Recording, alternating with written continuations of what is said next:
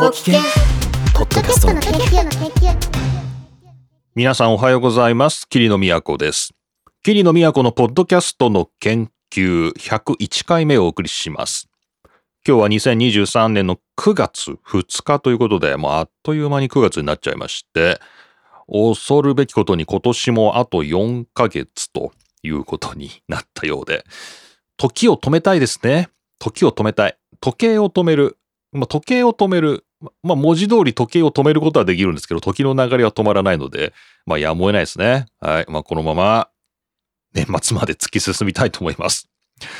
さて、え一つ目の話題です。YouTube ですね。YouTube がポッドキャストをサポートするのではないかという、これずっとこの PodNews が追いかけているネタなんですけど、これがついに、まあ、Google 側からですね、確証を得たと、えー、今年中に YouTube がポッドキャストをサポートすると、えー、そんなニュースが出てましたので、改めてご紹介したいと思います。こちら、PodNews のにせんにじゅうさんねんはちがつにじゅうさんにちの記事です。YouTube Podcasts Enhancements Unveiled ということで、YouTube のポッドキャスト機能の拡大ですね。これが明らかにされたというニュースが出ています。えー、こちらによりますと、今年の終わりまでにということで、まあ、先ほどもうくがつだという話から入ったのも、まあ、その伏線といえば伏線ですけど、もうあとよんかげつしかないんですけど、まあ、一応今年の終わりまでに YouTube は アールエスエス フィードですね、ポッドキャストを配信するために、まあ、必要な アールエスエス フィード、まあ、これは、まあ、言ったらこう更新情報を皆さんに自動的にお伝えするシステムみたいな感じで、ポッドキャストっていうのはこの アールエスエス がないと成り立たないメディアなんですよね。この アールエスエス フィード、これ アールエスエス の配信、ポッドキャスト向けの アールエスエス の配信を、えー、サポートする、完全な形でサポートすると。これを今年の終わりまでに、えー、実施するつもりだということで、これが、えー、先日のポッドキャストムーブメントというイベントのステージ上で、えー、Google のスティーブ・マクレンドンですかね、が明らかにしたということです。はい、えーと、この YouTube のポッドキャストサポートについては、この番組、ポキケンでもね、えー、何度も何度もお伝えしてるんですが、まあ、今年ですか今年ですかもう去年ですか今年ですかもうわからないですけど、あの、YouTube にポッドキャストという形でプレイリストを作って、そこに、あくまで動画を今のところ上げることしかできないんですけど、ポッドキャストですよという形で動画をプレイリストとして上げることができるようになったと。これを受けて、あの僕は大学でやってるポッドキャストですね。やっぱ若者はまだまだ YouTube 慣れしてまして、ポッドキャスト慣れしてないケースが多くて、YouTube に上がってると聞いてくれるみたいなね、なんかそういうケースも多々ありますので、大学で若者向けにやっている、まあ若者向けってわけでもないんですけど、若者にも聞いてほしいっていうようなポッドキャストでは YouTube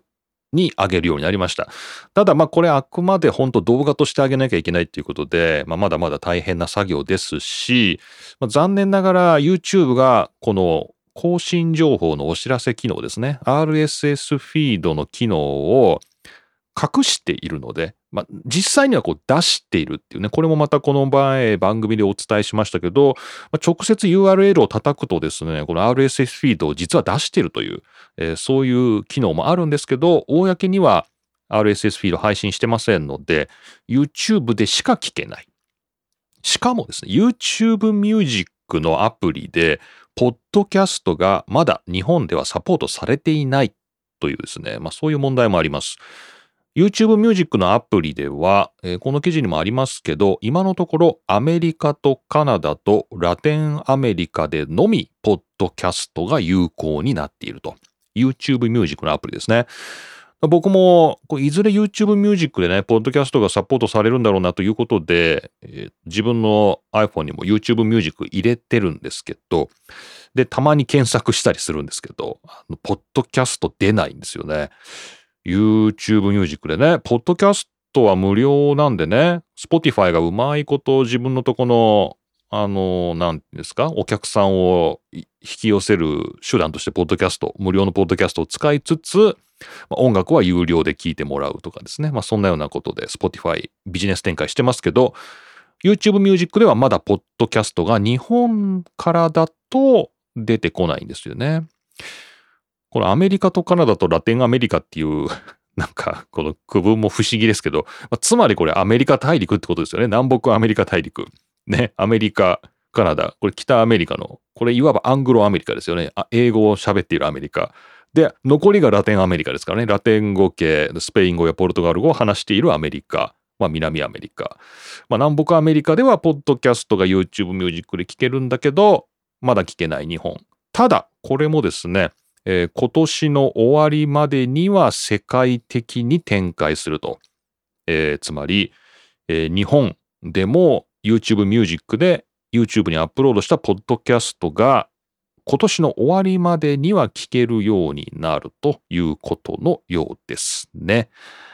はい、えー、また、えー、YouTube、Google は、えー、アナリティクスですね。そのポッドキャストがどのように聞かれているのか、えー、あるいは、まあ、ポッドキャストが、まあ、検索ですね。ポッドキャスト用の検索とか発見の新しい機能。まあ、これも追加して、まあ、さらにポッドキャストに対して関与を深める予定であるということです。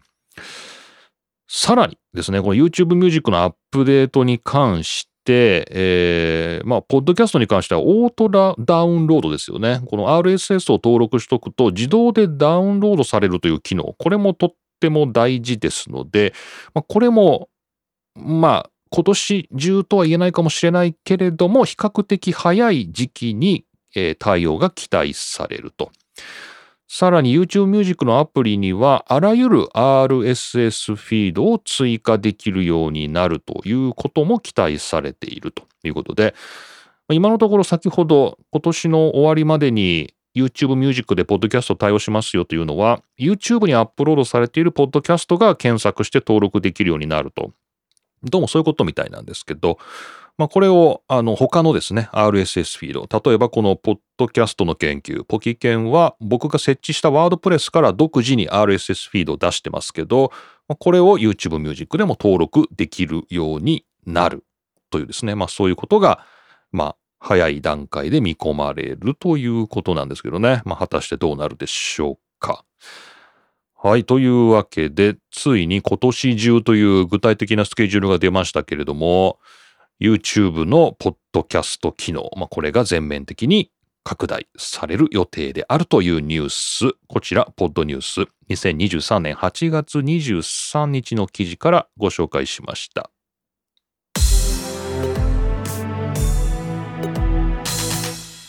さて、久しぶりに PodNews のニュース拾いましたね。なんかね、別に避けてたわけじゃないんですけどね、最近あんまりポッドニュースからニュース拾ってなかったんで、新鮮ですけど、じゃあちょっとせっかくなんでもう一つ、これも気になってたやつですね、ちょっと拾ってご紹介しておきたいと思います。こちらですね、ラジオの広告、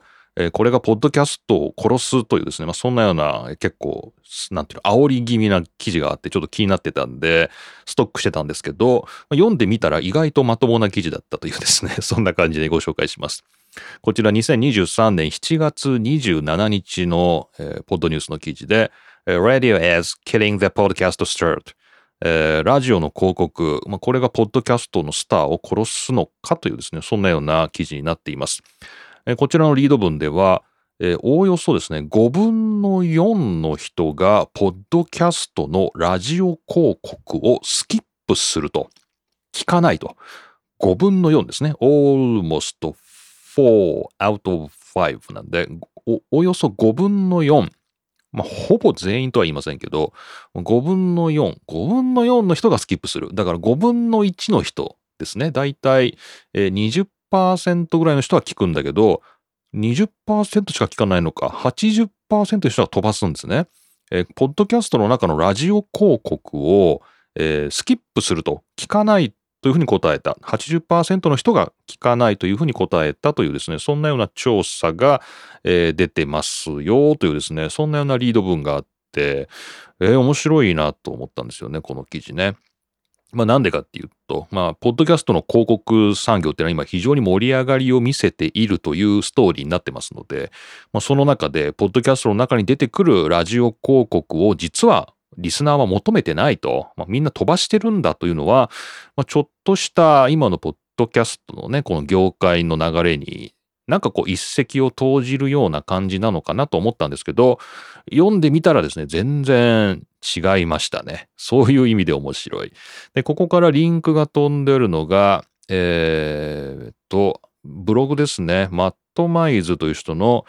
えー、ポッドキャスト向けに完全に作られた、まあ、広告、まあ、これが必要なんじゃないのか。っていうですね、まあ、結構長めの英語の記事が上がってまして、まあ、つまりこのごぶんのよんの人がポッドキャストの中で流れるラジオ広告を聞かないという意味は、このラジオのために作られた広告をそのままポッドキャストの中で流しても誰も聞きませんよっていう意味なんですね。これはね。だからラジオの、で、この記事の中に書いてあるんですけど、こちらのブログの方ですね。まマイズさんの記事の方に書いてあるんですけど、まあ、ラジオ用の広告っていうのはちょっと賑やかすぎるとあの、まあ、これわかりますけどね、雰囲気、ラジオの広告の雰囲気わかりますけど、あのちょっとガチャガチャしたようなですね、まあこうなんていうんですか、ラジオの周波数の中で人の耳を引きつけるためにっていうのもあるし、ラジオのこのテンションっていうんですかね、番組のこのパーソナリティのテンションっていうところに合わせていくっていうところもあるだろうし、ちょっとラジオの広告っていうのは賑やかすぎるというようなところもあって、それをそのまま同じ音声メディアだからということでポッドキャストで流してもごぶんのよんの人、まあ、はちじゅっパーセント の人は聞かないと、まあ、どうもそういう、まあ、こう調査結果が出てると、まあ、確かにそれはそうかもなと。で、この中であの面白い比喩が書いてありまして、えー、テレビのコマーシャルですね。テレビコマーシャルを TikTok で流すかと。まあ、流しませんよね、そりゃね。えー、テレビ用の、まあ、じゅうごびょうにせよさんじゅうびょうにせよそういうスポットの広告を、じゃあ TikTok でそのまま挿入して流すかっていうと、それはやらないでしょと。でも、ポッドキャストではみんなやるんですよと。まあ、なんでかっていうと、そういう音声のまあクリエイティブっていうところにはまあ予算があまりつけられないっていうこともあるし、まあ、同じ音声メディアで、まあ、ポッドキャストはラジオみたいなもんだからということで、まあ、ラジオ シーエム を流してしまうと、まあ、どうもそういうことはあるようですね。で、それは効果がないんですよというのがこの趣旨で、まあ、だからポッドキャスト向けの広告ですね。完璧にこうポッドキャスト向けに設計された広告っていうものを作らないと、そこにクリエイティビティを発揮しないと、まあ、お客さんを引きつけるってことはできませんよねというのがどうもね、あのこの記事の、まあ、どうもあの主な言いたいことみたいです。なのであの決してあのポッドキャストに広告を出すのが無駄だよというのが言いたいわけではなくて、ポッドキャストにはポッドキャスト向けの広告を出さなきゃねというのがどうも主眼みたいですね。なので、えーと、このマットマイズさんのブログの記事をずっと読みますとと、えーとまあ、ポッドキャストの広告というのは、まあ、もちろんあの自分の製品の良さっていうのを伝えるというやり方もありますけど、まずはそのブランド自体が番組をやってしまうっていうね、こう、なんていうんですかね、この自分の例えば、まあ、お、まあ、お酒ので、ね、例えばブランド、えー、これを広めたいという時に、このお酒の、まあ、そのブランドで番組をやっちゃうと。で、こう、毎回番組の中でお酒の宣伝をするっていうよりは、例えばこのパーソナリティとゲストの人がそのお酒にまつわる経験ってみたいなのを語っていくとかね、毎回ね。なんかそういう形で、あの、間接的ではありますけど、このブランド力を高めていくというね、自分で番組やっちゃうというやり方と、あとは、あの、そのポッドキャストのパーソナリティの人に読んでもらうような広告とかね、このあんまり広告っぽいっぽくない広告っていうものの方がどうも好まれていると、まあ、成功するんじゃないのっていうね、まあ、ざっくり言うとそんなようなことが書いてあって、まあ、賢いブランドは、まあ、そういうオリジナルのポッドキャストを作るっていうのと、まあ、誰かの、まあ、作っている番組でですね、そこにまあなんていうのかな、こうクリエイティブを発揮して広告なんだけどあんまり広告っぽくない広告みたいなものを出す、まあ、このふたつの戦略を組み合わせてやっているのが今のポッドキャストの広告業界の最新事情ですよっていうことが書いてありました。興味のある方、あのエーアイ の翻訳に放り込んでもいいと思いますので、まあ、ざっと読んでみてください。よくまとまっている記事だと思いました。ということでですね、あのー、まあ、ポッドニュースの方のヘッドラインでは、ごぶんのよんの人が、まあ、はちじゅっパーセント の人が、ポッドキャストのラジオ広告を聞かないというですね、まあ、結構、あのー、ショッキングなリード文が書いてあるんですけど、そこから飛べる先の記事ですね、マットマイルさんのブログの記事の方では、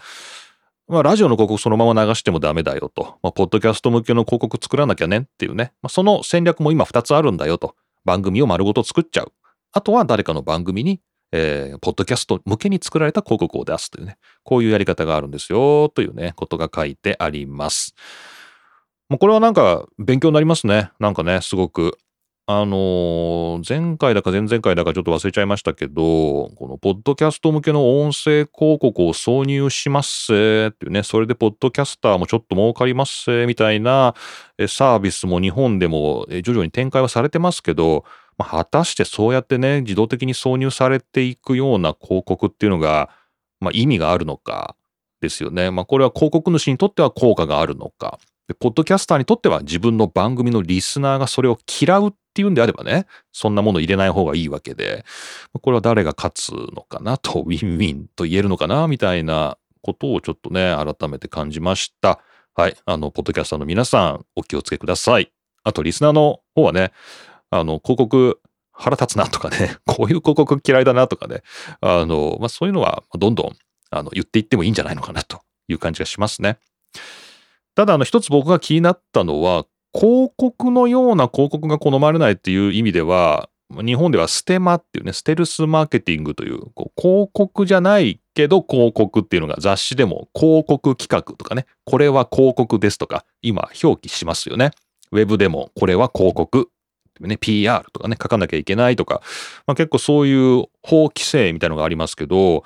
広告じゃないけど広告、これをステマじゃないという形でどうやってやるのかと、まあ、これがクリエイティブなのかな。ここがちょっと気になりました。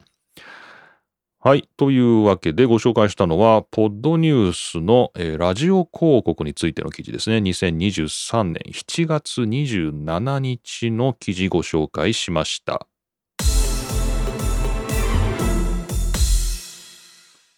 さて、ついに今回最終回ということで、インディーポッドマニフェスト、インディーズポッドキャスターのマニフェストですね、インディーポッド宣言、じゅっこあるんですけどね、じゅっこうもくのマニフェストのうちの、ついに今回最終回、じゅうばんめに達したということで。いや、ついに来ましたね。このポッドキャストホストが発表しましたインディポッドマニフェスト。えー、これ僕も署名して、あの、提出したりしたんですけどね。まあ、オンラインでできるんですけど、まあ、このインディーズポッドキャスターのポッマニフェストに賛同いただける方、みたいな感じで、えー、賛同すると、この詳しいですね、ピーディーエフ が落とせる、ダウンロードできるんですけど、で僕もそれに宣言に参加しまして、えー、この ピーディーエフ をゲットしまして、でその中のマニフェストじゅっこうもくを皆さんに、まあ、一つずつご紹介している、まあ、ご紹介しつつ僕自身がねそれをまあ噛み砕いていくというか、まあ、なんかそんなようなことをやってきました、えー、かれこれじゅっしゅうれんぞくでやってますので初回はきゅうじゅうにかいめですね。もしまとめて聞きたいという方、えー、ポッドキャストの研究ポキ研のきゅうじゅうにから聞いてくださいはい。というわけで、えー、今日のじゅっこめ最終回です。これもなかなかのこう、なんていうんですかね、パンチ力のある感じの、えー、項目です。えー、インディーズポッドキャスターは、名声や富よりも、えー、情熱を優先するんだっていうですね。まあ、これですね。で、この記事の、あの、マニフェストのまとめは非常にわかりやすくて、もう、金とか名誉を求めて、始めるポッドキャストは必ず失敗するっていう。こう最後にぶっ込んできましたね。有名になりたいとかですね、お金が欲しいとかですね、まあそういう、あの、まあ、企業がやるならいいですよ。まあ、企業が仕事としてやるならいいけど、これインディーズの個人で始めるポッドキャストが、まあ、そういう動機で始めると ひゃくパーセント 失敗するよねっていう、富と名声を求めて始めてはいけないというですね、まあ、これがまあ今回のもう最後の最後、まあ、ぶつけてきたものですね。で、まあ、中身はまあ本当にその、あの名声や富っていうのは、まあ、なんていうんですか、まあ、お金とか名誉ですよね。有名になりたいとかお金が欲しいっていうのは、えー、まあ今ね、周りを見渡してみると、あの、一攫千金でですね、裕福になったポッドキャスターがいないっていうですね、こう周りを見渡すと、そういうポッドキャスターがいないっていうことにはやっぱり理由があるんじゃないのかと。確かにね、あの、つまり、こう最初にお金が欲しいなとか、有名になりたいなっていう動機で始めた人っていうのは途中でやめちゃうんだと、ポッドキャストをね。まあ、つまり、まあ、そんなもの簡単に手に入らないからですよね。なので、あの、そこじゃないとね、あの、まあ、前回のポッドキャストのマニフェストでも、リスナーをなんていうのかな、こう勇気づけるとかね、なんかこう動機づけるとか、まあ、なんかそういうリスナーと一緒になんかやるんだっていうね、なんかそういうのが非常に大事だみたいな話ありましたけど、やっぱこう自分のね、富とか名声ですね、それを求めてやるのは、まあ、あんまりうまくいかないことの方が多いですよと。ただしですね、まあ、もちろんビジネス化すると、えー、収益化する、自分の番組をマネタイズするということはもちろんできると。なんですけども、それもリスナーありき、自分のクリエイティビティありきの話なんで、その順番をね、勘違いしちゃいけないと。最初からマネタイズ求めちゃダメだよというね、まあ結構、まあもっともだなとは思いますけど、まあ、辛い話。まあこれがマニフェストのじゅうばんめです。はい。で、これポイントみっつまとめてくれています。えー、ひとつめ、えー、ポッドキャストでお金を稼ごうという野心、えーまあ、有名になりたいという野心、目的、それはあってもいいけれど、それが主な目的ではいけないと。まあ、それがモチベーションではいけない。それが主なモチベーションではいけないと。ね。お金を稼ごうとか、有名になりたいという野心、あってもいいけど、それが主な動機ではいけません。というね、これが一つ目。で、二つ目。えー、収益化っていうのはもちろん非常に時間がかかるし、そもそもリスナーを増やすということはものすごく時間がかかるので、えーまあ、それを続けるためにはお金とか名誉っていうものを求めていると、まあ、続かないので、もっと他のなぜっていうね、疑問が必要だよということですね。なぜやるのか、ポッドキャストをやるのかってことですね。で、三つ目、これはちょっと耳の痛い話で、えーまあ、番組が続いてですね、エピソードひゃくに達してもエピソードいちの時と同じ情熱で続けることができるということがなければ、まあ、そもそもお金も稼げませんよと、マネタイズもできませんよっていうね、やっぱ情熱が大事ですよというね、最初のヘッドラインに戻るのかなと。まあ、ちょうどこのポキケンもですね、エピソードひゃくを迎えまして、今回ひゃくいっかいめをお送りしてますけれども、まあ、エピソードいちの時と同じ情熱でやれているかどうか、まあ、なきゃ続かないというね、まあそういうところもありますけれども、まあ、皆さん、リスナーの方どう感じているのかなというところで、まあ結構耳の痛い話だなと思いました。でですね、これ、あの、毎回ですね、詳しくはご紹介してないんですけど、マニフェストごとに、このポッドキャスト業界の中の有名な方からのコメントみたいなのが一つずつついてるんですけど、まあ、この最後のじゅうばんめのところについているコメントが結構ですね、あのー、響くものがありまして、ちょっとご紹介したいと思います。えー、ジェレミー・エンズさんですかね。えー、ポッドキャストマーケティングアカデミーで、えー、まあなんか主要な立場を占めている方のようですけど、まあ彼の言葉です。えー、新しくポッドキャストを始めたいというね、ポッドキャスターがいた時の僕の最初の質問っていうのはいつも決まっているんだと。えー、君は、えー、君は、えー、さんねんかんにわたってもし誰も聞いてくれないとしてもそれをやりたいと思うかいというですね、それを聞くんだと、えー、誰も聞いてくれなくてもさんねんかん続けるぐらいの情熱を持ったテーマで君は番組をやろうとしているのかポッドキャストをやろうとしているのかということを必ず聞くようにしてるんだよというですね、まあ、結構酷な質問ですけど、まあ、英語で、はい、ご紹介しておきましょう。 My first question to any new podcaster is always, Are you excited enough about this idea that you would commit to it for three years even if no one ever listened? というですねまあこれを聞かれるとやりますっていう人はなかなかいないような気がするけども、まあ、だからこそ、まあ、アカデミーの人としてはこうハードルを上げていくというかね、まあ、でも確かにそれぐらいのさんねんかんにわたって誰も聞いてくれなくてもあなたそれやりたいのっていうのは、まあ、結構いい質問なのかもしれませんけど、まあ、かなりスパルタだなとも思いました。はい。というわけで、えー、最後じゅうばんめ、えー、情熱だということですね。えー、お金、名誉、まあ、そんなものよりも情熱でポッドキャストを始めてほしいという、えー、インディポッドマニフェスト、これで終了ということです。えー、ぜひご覧になりたい方というのは、えー、こちらですね、リンク貼っておきます。ポッドキャストホストの方でご覧ください。はい。というわけで、えー、今日のメイントピックここまでで、この後はパーティータイムです。お便りメッセージもいただきましたし、ちょっとキリノが一つお話ししたいこともありますので、まあ、皆さんもしお時間があればこの後パーティータイムもお付き合いください。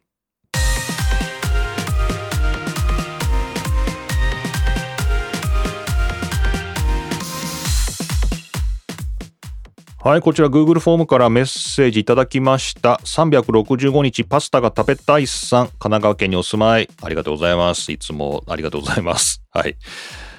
えー、タクシーにラジオがつけられていない件についてですというね、前回お話しした、あの、ジャパンタクシーにはね、ラジオが標準装備されていないという話でしたけど、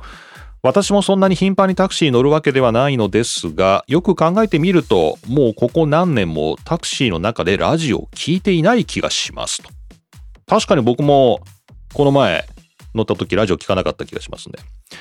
最近のほとんどのタクシーは助手席の背面に英語サイズぐらいのディスプレイがついていて、動画広告が音声付きで流れていますねと。確かにあったね。あったあった。タブレットなんだかディスプレイなんだかね。配車アプリの シーエム とか日系のものとか、えー、一時は顔認証で判断してその属性に合わせた広告も流れていたように記憶していましたが、それについてはなくなったようです。これ面白いですね。またちょっとどっかでお話したいですね。そんな感じで何らかの音声が車内で流れているので、ラジオが流れなくなったのかなと思いました。それにしてもラジオがついてないなんて初耳でびっくりですということで、神奈川県にお住まいのさんびゃくろくじゅうごにちパスタが食べたいさんです。ありがとうございました。いや本当にそうなんですよ。あのびっくりなんですけど、でも確かにあの書いていただいたように今なんか動画広告流れてますね。確かにタクシーの中でね。なのでまあそれを邪魔するっちゃ邪魔するし。ジャパンタクシーにはだいたいこの画面の広告ついてるんですかね。ちょっとタクシーほんとよく乗る人、またレポートでお便りいただきたいですけど、確かにそこでもちょっと薄い感じで音楽とかあの音鳴ってますから、まあ、これにかぶせてラジオが流れているっていうことは、まあ、ありえないですよね。確かにね。はい。確かにそうだなということです。僕がこの前ほんとタクシー乗った時っていうのが、たまたまですけど、ジャパンタクシーばっかりですね。僕がこことこ乗ったのがジャパンタクシーにかい乗りましたけど、まあ、どっちも動画の広告流れてた気がします。で、その前はなんか古いクラウンみたいな四角いね、あの、あのタクシー、ザ・タクシーみたいなね、昔のやつ乗りましたけど、その時どうだったかな。ああ、僕助手、助手席乗ったんですね。なんかたくさん乗せるときで助手席乗って、まあ運転手さんとずっと喋ってましたね。はい。えー、まあそんな感じもありましたね。ありがとうございます。はい。お便り、Google フォーム、マシュマロなどですね。皆さんのご都合の良いものでお寄せください。あと、キリのマストドンもやってますので、まあ、そちらでフォローいただいて、マストドンで送っていただくということも大歓迎ですので、ぜひ皆さん、沈みゆく船 X から抜け出して、マストドンへお越しください。はい、それでですね、えっと、一つお話ししたいことがというのはですね、先日、ちょっとショックを受けたというか衝撃を受けたことなんですけど、あの先日ですね、滋賀に滋賀県に出張がありまして、で滋賀県のホテルで目が覚めたんですよね。まあ、当たり前ですけど出張先なんで。で思ったんですよね。あの僕昔京都ににじゅうねんぐらい住んでて、関西圏のラジオやっぱよく聞いてて、特に朝のニュース番組をよく聞いてたんですよ。で エフエム 京都のね、あの愛称はアルファステーションですけど エフエム 京都の、えーまあ、朝のね番組、えー、聞いてたんですよね。聞いてて、でそのパーソナリティがね佐藤弘樹さんという方で、まあ、すごいですね低音のですね英語の発音も非常に美しくて、あの朝ねアルファモーニング京都っていうねこの エフエム 京都の番組をまあ、何なのか聞くっていうのが結構京都の時の楽しみだったんで、で久しぶりにその関西圏、あの滋賀でもあのアルファステーション聞けるんですけど、あそうだと思って明日の朝はあのまた久しぶりに エフエム 京都を聞こうと思ってね、あのまあそんなのラジコでねお金払えばどこでも聞けるんですけど、まああの払ってないし、やっぱ久しぶりに関西で朝目覚めたんで、あ聞こうと思ったんですねラジコでね。で番組表見たらねもう番組なかったんですよ、アルファモーニング京都のね。であれと思って、あれ佐藤さんどうしたのかなと思って調べたらもうなくなってたというですね、にせんじゅうきゅうねんのごがつから休養されて、えー、もうろくがつにはなくなったということで、もうにせんじゅうきゅうねんになくなってたっていう、まあそれは僕がね京都にいたのはもっと前ですから。でもしばらくはね本当に引っ越してからもラジコでねそれこそアルファステーション聞いてたぐらいねあの聞いてたんですけど、まあ、今もう聞かなくなってて、で久しぶりにね聞こうかなと思ったらあのー、まあお亡くなりになってたというので、まあ、かなり衝撃を受けたということで、あのー、まあちょっと皆さんにお話ししたいなと思ってね最後お話しさせていただきましたけども、いやもうなんかびっくりですね。本当朝の番組ってあのなんか、うん、印象深いんですよね。深夜ラジオもよく聞いてましたけど、やっぱ大人になってからはやっぱ朝の番組をね、なんか渋滞情報とか天気予報とかね、その日のニュースとかも全部まとめて、まあ、なんとなくこうさんじゅっぷんとかいちじかんぐらいで聞けるっていうような感じでね、あの朝の番組よく聞いてたっていう。まあ今でもあの今コミュニティ エフエム のですね、あのお世話になってる局の朝の番組聞いてるんですけど、まあ、京都の時に聞いてた エフエム 京都の佐藤さんの番組、まあ、佐藤さんお亡くなりになってたということを、まあ、なんとなく皆さんとちょっとシェアしたかったという感じで、まあ、しかもにせんじゅうきゅうねんに、えー、亡くなってたということで、もうさんねんがね経っちゃってるわけなんですけども、